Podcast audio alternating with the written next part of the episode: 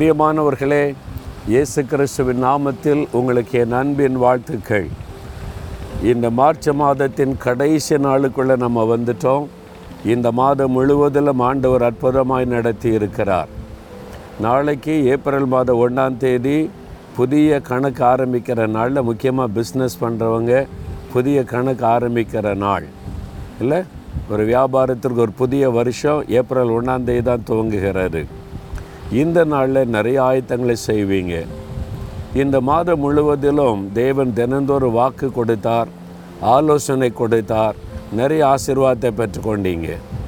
ஆனாலும் ஏதோ ஒரு காரியத்தில் ஒரு துக்கம் இருந்துக்கிட்டே இருக்குது. இந்த பிரச்சனை மாத்திரம் மாற மாட்டேங்குது, இது மாத்திரம் வேதனை கொடுக்குது, இது மாத்திரம் என்னை துக்கப்படுத்துது, இது மாத்திரம் என்னை வேதனைப்படுத்திக்கிட்டே இருக்கிற அப்படின்னு கலங்குறீங்களா?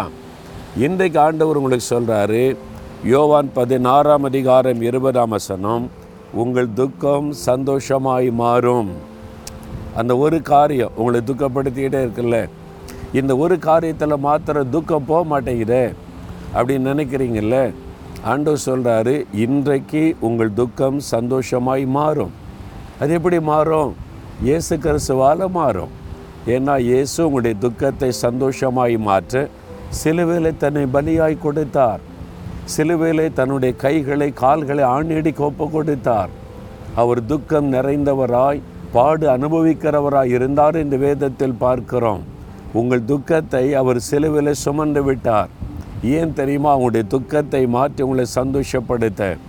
அவர் சிலுவையிலே மறித்து உங்களுடைய துக்கத்தை சுமந்துட்டதுனால நீங்கள் எதை குறித்து துக்கப்படுறீங்களோ அந்த காரியத்தில் இன்றைக்கு உங்களுடைய துக்கம் சந்தோஷமாய் மாறும்.